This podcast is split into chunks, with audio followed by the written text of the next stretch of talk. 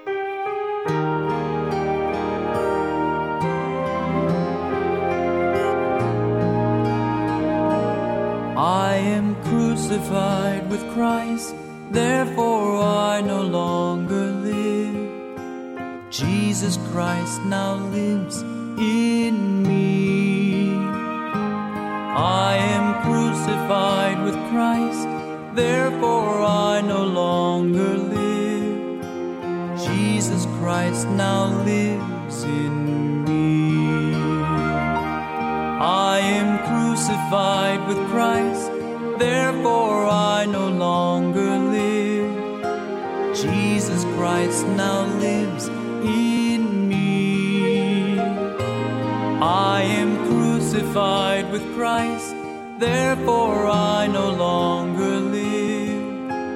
Jesus Christ now.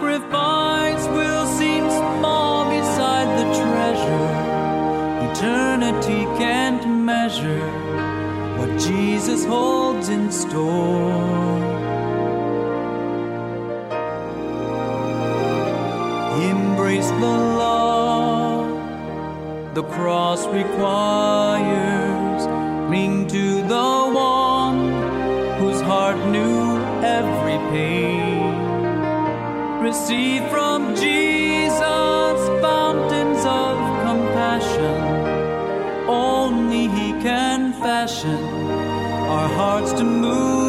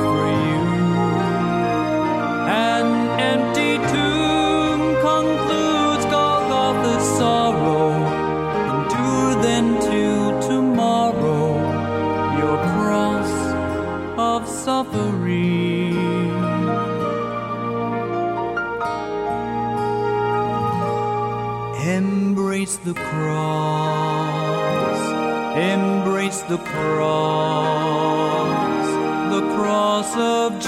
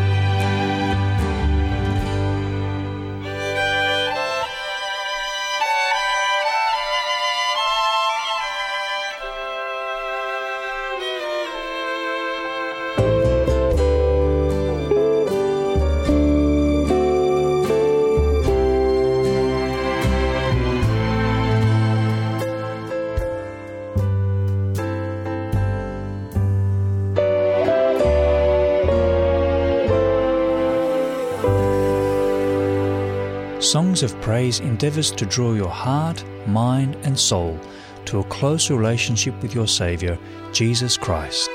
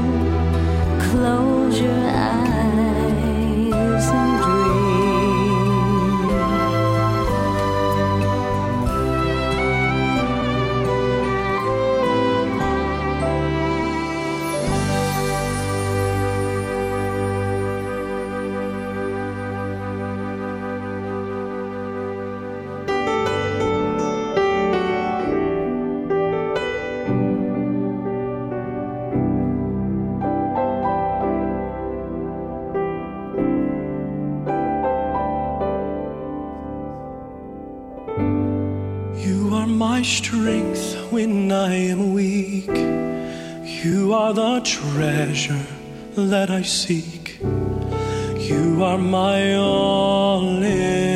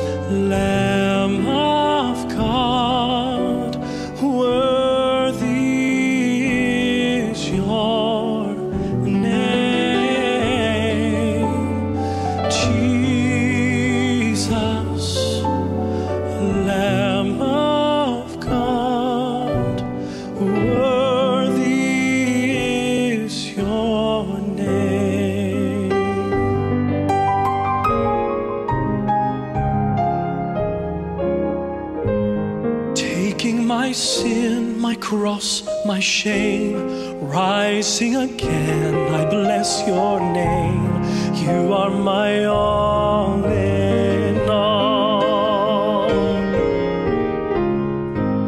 When I fall down, you pick me up. When I am dry, you fill my cup. You are my all.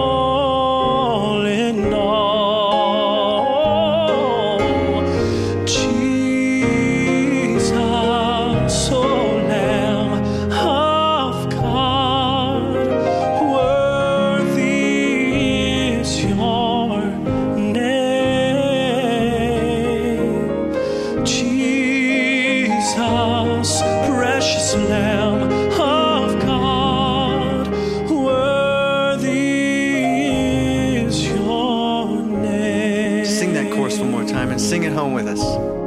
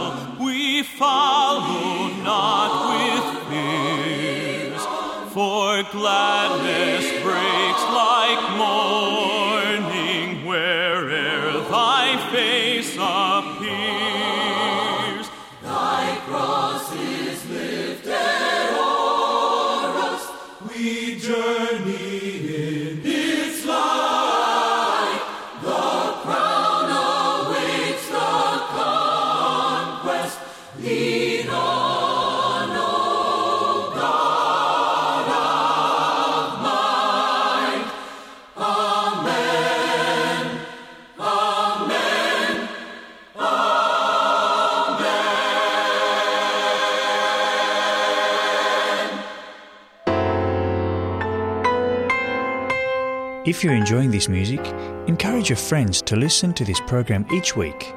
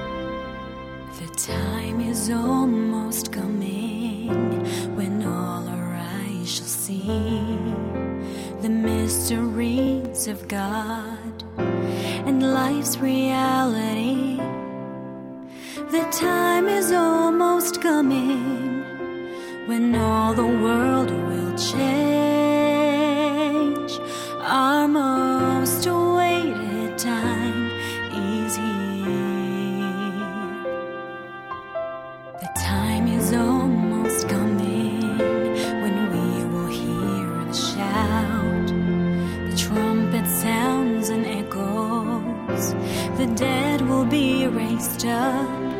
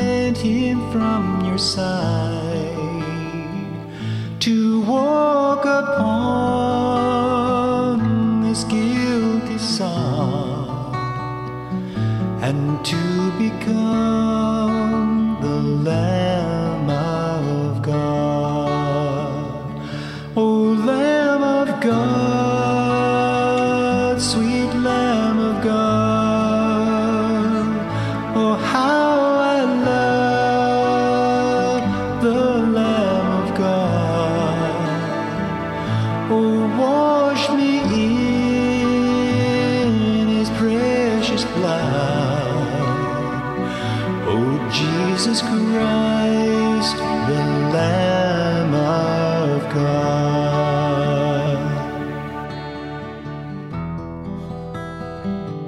Your gift of love, they crucified, they laughed and scorned.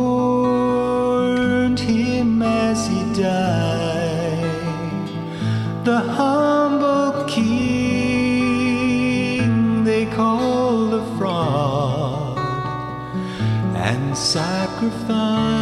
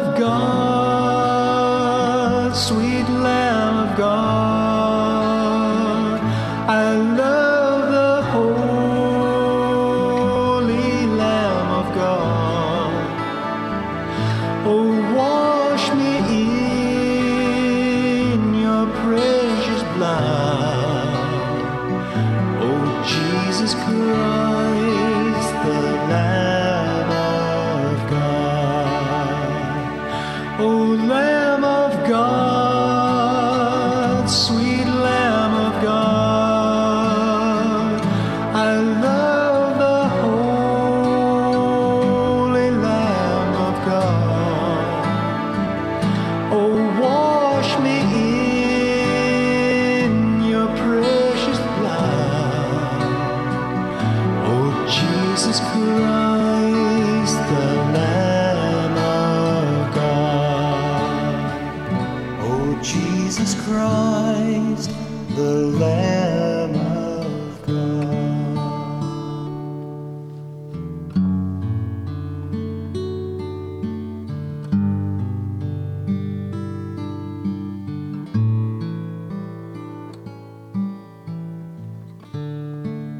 Invite your family and friends to also enjoy Songs of Praise.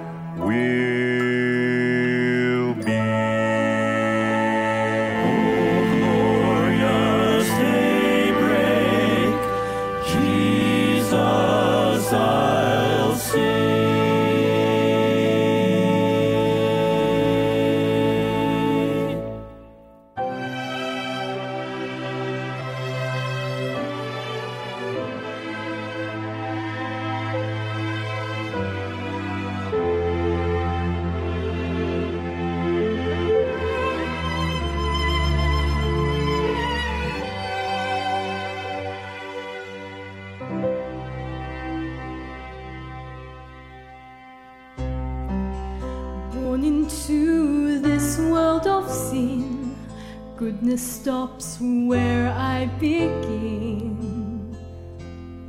I'm nothing on my own. I know I try so to be good, yet I know I never.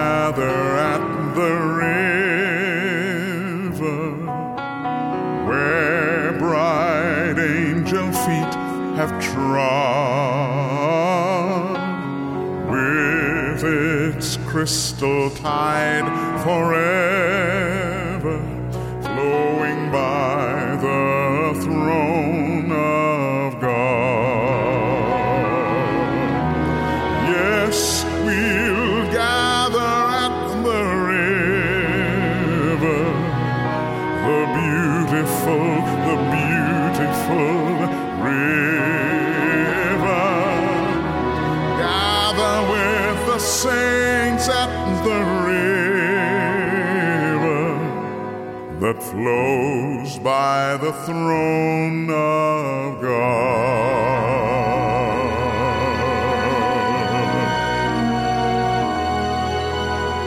Ere we reach the shining river,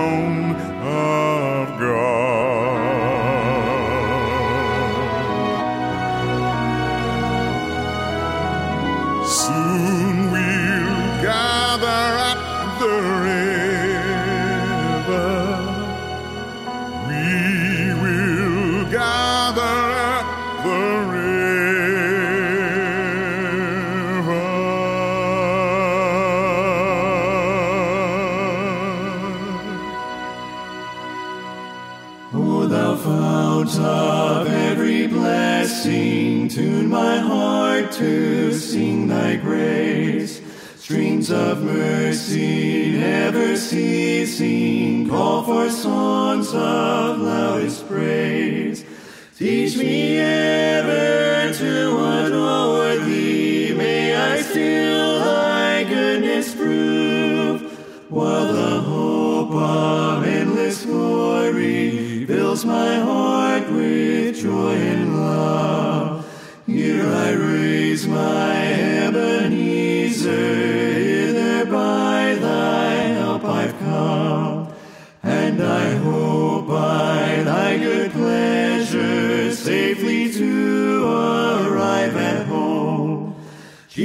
sought me when a stranger wandering from the fold of God. He to rescue me from danger interposed his precious blood. Oh, to grace how great a debtor daily I'm constrained to be. Let thy goodness like a fetter my wandering heart to thee. Never let me wander from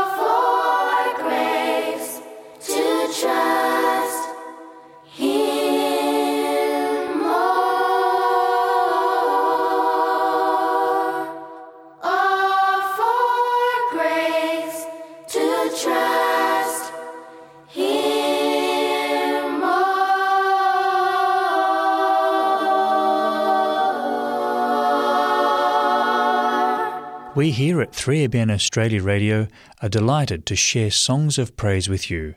We look forward to your company next time.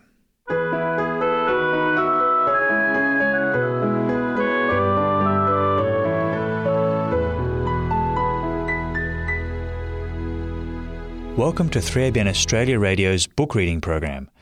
The book Christ's Object Lessons, written by Ellen White, presents the parables of Jesus in a fresh light, showing their application to Christian living today. In this devotional classic, Ellen White explores the depths of the best loved teachings of Jesus, offering a deeply spiritual understanding of the parables of Christ as they apply to our lives today. You'll enjoy the practical applications in a way that touches your heart. Listen now as Clive Nash reads. Continuing the chapter, like a grain of mustard seed.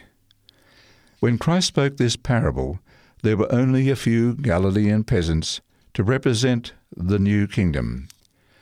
Their poverty, the fewness of their numbers, were urged over and over again as a reason why men should not connect themselves with these simple minded fishermen who followed Jesus. But the mustard seed was to grow and spread forth its branches throughout the world. When the earthly kingdoms whose glory then filled the hearts of men should perish, the kingdom of Christ would remain a mighty and far reaching power. So the work of grace in the heart is small in its beginning. A word is spoken, a ray of light is shed into the soul, an influence is exerted that is beginning of new life. And who can measure its results?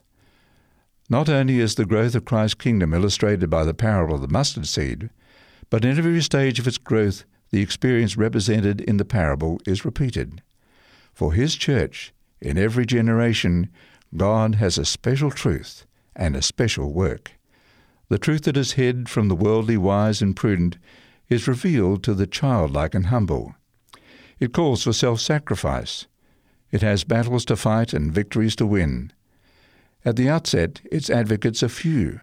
By the great men of the world and by a world confirming church, they are opposed and despised. See John the Baptist, the forerunner of Christ, standing alone to rebuke the pride and formalism of the Jewish nation. See the first bearers of the gospel into Europe. How obscure, how hopeless seemed the mission of Paul and Silas, the two tent makers, as they with their companions took ship at Troas for Philippi. See Paul the aged, in chains, preaching Christ in the stronghold of the Caesars. See the little communities of slaves and peasants in conflict with the heathenism of imperial Rome. See Martin Luther withstanding that mighty church which is the masterpiece of the world's wisdom. See him holding fast God's word against emperor and pope, declaring, Here I take my stand. I can not do otherwise. God be my help. See John Wesley preaching Christ and his righteousness in the midst of formalism, sensualism, and infidelity. See one burdened with the woes of the heathen world, pleading for the privilege of carrying to them Christ's message of love. Hear the response of ecclesiasticism Sit down, young man. When God wants to convert the heathen, he will do it without your help or mine. The great leaders of religious thought in this generation sound the praises and build the monuments of those who planted the seed of truth centuries ago. Do not many turn from this work to trample down the growth springing from the same seed today? The old cry is repeated We know that God spake unto Moses. As for this fellow, Christ in the messenger he sends, we know not from whence he is. John 9:29. As in earlier ages, the special truths for this time are found not with the ecclesiastical authorities, but with men and women who are not too learned or too wise to believe the word of God. For ye see your calling, brethren, how that not many wise men after the flesh, not many mighty, not many noble are called. But God hath chosen the foolish things of the world to confound the wise, and God hath chosen the weak things of the world to confound the things which are mighty, and base things of the world, and things which are despised hath God chosen, yea, and things which are not, to bring to naught things that are. 1 Corinthians 1, verses 26 to 28. That your faith should not stand in the wisdom of men, but in the power of God. 1 Corinthians 2, verse 5. And in this last generation, the parable of the mustard seed is to reach a signal and triumphant fulfillment. The little seed will become a tree. The last message of warning and mercy is to go to every nation and kindred and tongue, Revelation 14, verses 6 to 14, to take out of them a people for his name, Acts 15, verse 14, and Revelation 18, verse 1, and the earth shall be lightened with his glory. Other lessons from seed sowing. From the work of seed sowing and the growth of the plant from the seed, precious lessons may be taught in the family and the school. Let the children and youth learn to recognize in natural things the working of divine agencies, and they will be enabled to grasp by faith unseen benefits. As they come to understand the wonderful work of God in supplying the wants of His great family, and how we are to cooperate with Him, they will have more faith in God and will realize more of His power in their own daily life. God created the seed, as He created the earth, by His Word. By His Word He gave it power to grow and multiply. He said, Let the earth bring forth grass, the herb yielding seed, and the fruit tree yielding fruit after his kind, whose seed is in itself upon the earth. And it was so, and God saw that it was good. Genesis 1, verses 11 and 12. It is that word which still causes the seed to grow. Every seed that sends up its green blade to the sunlight declares the wonder working power of that word uttered by him who spake and it was, who commanded and it stood fast. Psalm 33, verse 9. Christ taught his disciples to pray, Give us this day our daily bread. And pointing to the flowers, he gave them the assurance, If God so clothe the grass of the field, shall he not much more clothe you? Matthew 6, verse 11 and verse 30. Christ is constantly working to answer this prayer and to make good this assurance. There is an invisible power constantly at work as man's servant to feed and to clothe him. Many agencies our Lord employs to make the seed apparently thrown away a living plant, and he supplies in due proportion all that is required to perfect the harvest. In the beautiful words of the psalmist, Thou visitest the earth and waterest it, Thou greatly enrichest it, the river of God is full of water. Thou providest them corn when thou hast so prepared the earth. Thou waterest her furrows abundantly. Thou settlest the ridges thereof. Thou makest it soft with showers. Thou blessest the springing thereof. Thou crownest the year with thy goodness, and thy paths drop fatness. Psalm 65, verses 9 to 11. The material world is under God's control. The laws of nature are obeyed by nature. Everything speaks and acts the will of the Creator. Cloud and sunshine, dew and rain, wind and storm, all are under the supervision of God and yield implicit obedience to His command. It is in obedience to the law of God that the spire of grain bursts through the ground, first the blade, then the ear, after that the full corn in the ear. Mark 4, verse 28. These the Lord develops in their proper season because they do not resist His working. And can it be that man, made in the image of God, endowed with reason and speech, shall alone be unappreciative of His gifts and disobedient to His will? Shall rational beings alone cause confusion in our world? In everything that tends to the sustenance of man is seen the concurrence of divine and human effort.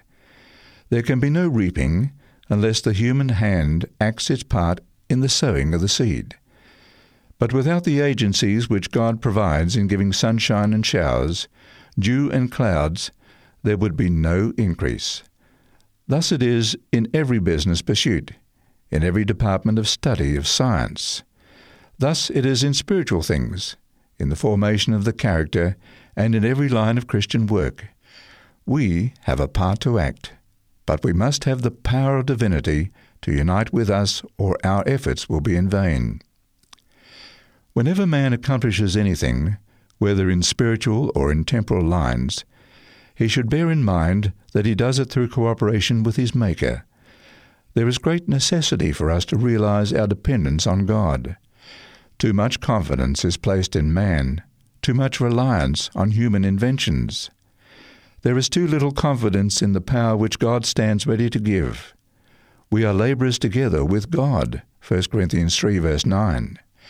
Immeasurably inferior is the part which the human agent sustains, but if he is linked with the divinity of Christ, he can do all things through the strength that Christ imparts. The gradual development of the plant from the seed is an object lesson in child training. There is first the blade, then the ear, after that the full corn in the ear. He who gave this parable created the tiny seed, gave it its vital properties, and ordained the laws that govern its growth. And the truths which the parable teaches were made a living reality in his own life. In both his physical and his spiritual nature, he followed the divine order of growth illustrated by the plant, as he wishes all youth to do. Although he was the majesty of heaven, the King of glory, he became a babe in Bethlehem, and for a time represented the helpless infant in its mother's care. In childhood, he did the works of an obedient child. He spoke and acted with the wisdom of a child and not of a man, honouring his parents and carrying out their wishes in helpful ways according to the ability of a child. But at each stage of his development he was perfect with the simple natural grace of a sinless life. The sacred record says of his childhood, The child grew and waxed strong in spirit, filled with wisdom, and the grace of God was upon him. And of his youth it is recorded, Jesus increased in wisdom and stature, and in favour with God and man. Luke 2, verses 40 and 52. The work of parents and teachers is here suggested. They should aim to cultivate the tendencies of the youth that at each stage of their life they may represent the natural beauty appropriate to that period, unfolding naturally as do the plants in the garden. Those children are most attractive who are natural, unaffected. It is not wise to give them special notice and repeat their clever sayings before them. Vanity should not be encouraged by praising their looks, their words, or their actions. Nor should they be dressed in an expensive or showy manner. This encourages pride in them and awakens envy in the hearts of their companions. The little ones should be educated in childlike simplicity. They should be trained to be content with the small, helpful duties and the pleasures and experiences natural to their years. Childhood answers to the blade in the parable, and the blade has a beauty peculiarly its own. The children should not be forced into a precocious maturity, but should retain as long as possible the freshness and grace of their early years. The little children may be Christians, having an experience in accordance with their years. This is all that God expects of them. They need to be educated in spiritual things, and parents should give them every advantage that they may form characters after the similitude of the character of Christ. In the laws of God in nature, effect follows cause with unerring certainty. The reaping will testify as to what the sowing has been. The slothful worker is condemned by his work. The harvest bears witness against him. So in spiritual things, the faithfulness of every worker is measured by the results of his work. The character of his work, whether diligent or slothful, is revealed by the harvest. It is thus that his destiny for eternity is decided. Every sown seed produces a harvest of its kind. So it is in human life. We all need to sow the seeds of compassion, sympathy, and love, for we shall reap what we sow. Every characteristic of selfishness, self love, self esteem, every act of self indulgence will bring forth a like harvest. He who lives for self is sowing to the flesh, and of the flesh he will reap corruption. God destroys no man. Everyone who is destroyed will have destroyed himself. Everyone who stifles the admonitions of conscience is sowing the seeds of unbelief, and these will produce a sure harvest. Join us again next time as Clive Nash continues to read from the book Christ's Object Lessons, written by Ellen G. White.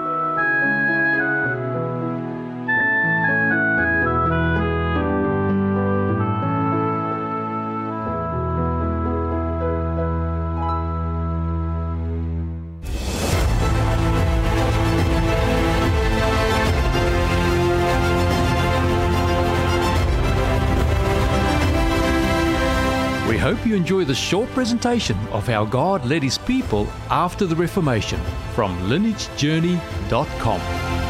There were many new discoveries in the Word of God at this time as God was forming His church. And whenever a truth is discovered, a counterfeit is not far behind. Another phenomenon that was sweeping the northeastern part of the United States at this time started with the Fox sisters in the late 1840s.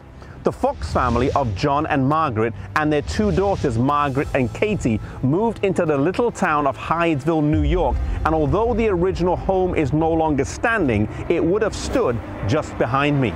The Fox sisters are known as the founders of modern spiritualism. In 1848, Margaret and Katie were 15 and 12 years old and lived in a house that had a reputation as being haunted, making rapping or knocking sounds with their knuckles, mimicking sounds they had heard in the house to give the impression that it was haunted for the purpose of scaring their mother. Questions were asked, and soon she would ask questions, and the answers would come back in the number of raps or knocks that they heard. She was convinced the neighbors were called, and it wasn't long before the girls were acting as mediums, communicating with the spirits and taking questions.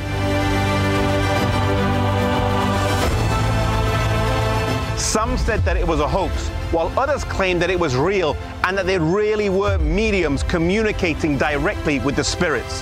Whichever way you look at it, few can ignore the phenomenon known as spiritualism, the belief that the spirits communicate with the living. This would grow over time and become an established part of society. It's fascinating that Hydesville, New York is only about 15 minutes away from Hiram Edson's farm, the theological birthplace of the Seventh day Adventist Church. It's only about 20 minutes as well from Cumorah Hill, where Joseph Smith claimed the angel of Moroni descended and gave him the golden plates, which were translated as the Book of Mormon. Thus, three significant movements all came from the same area.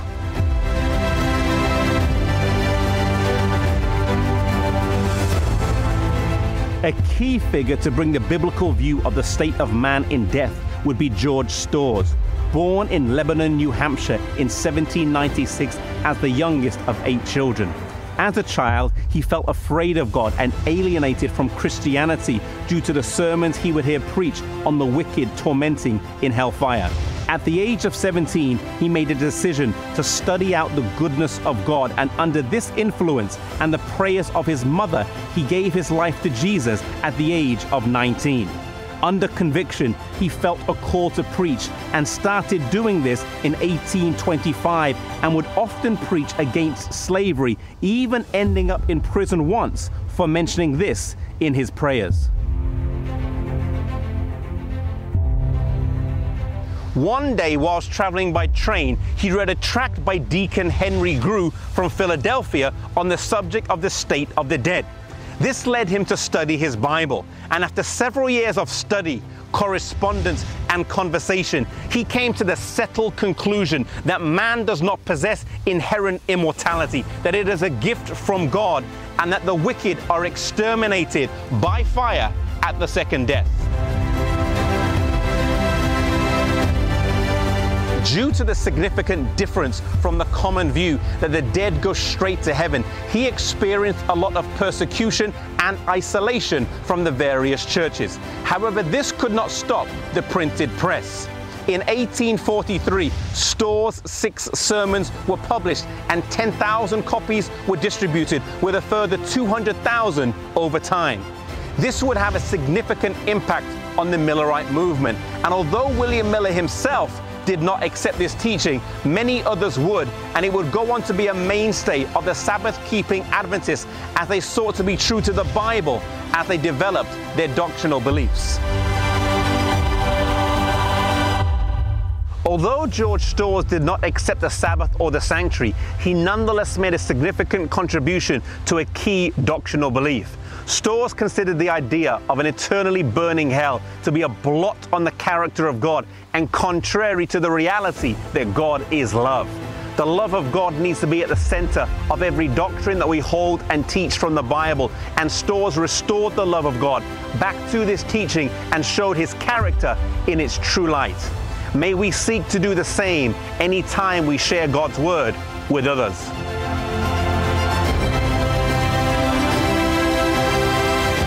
To view more episodes in the series, visit lineagejourney.com.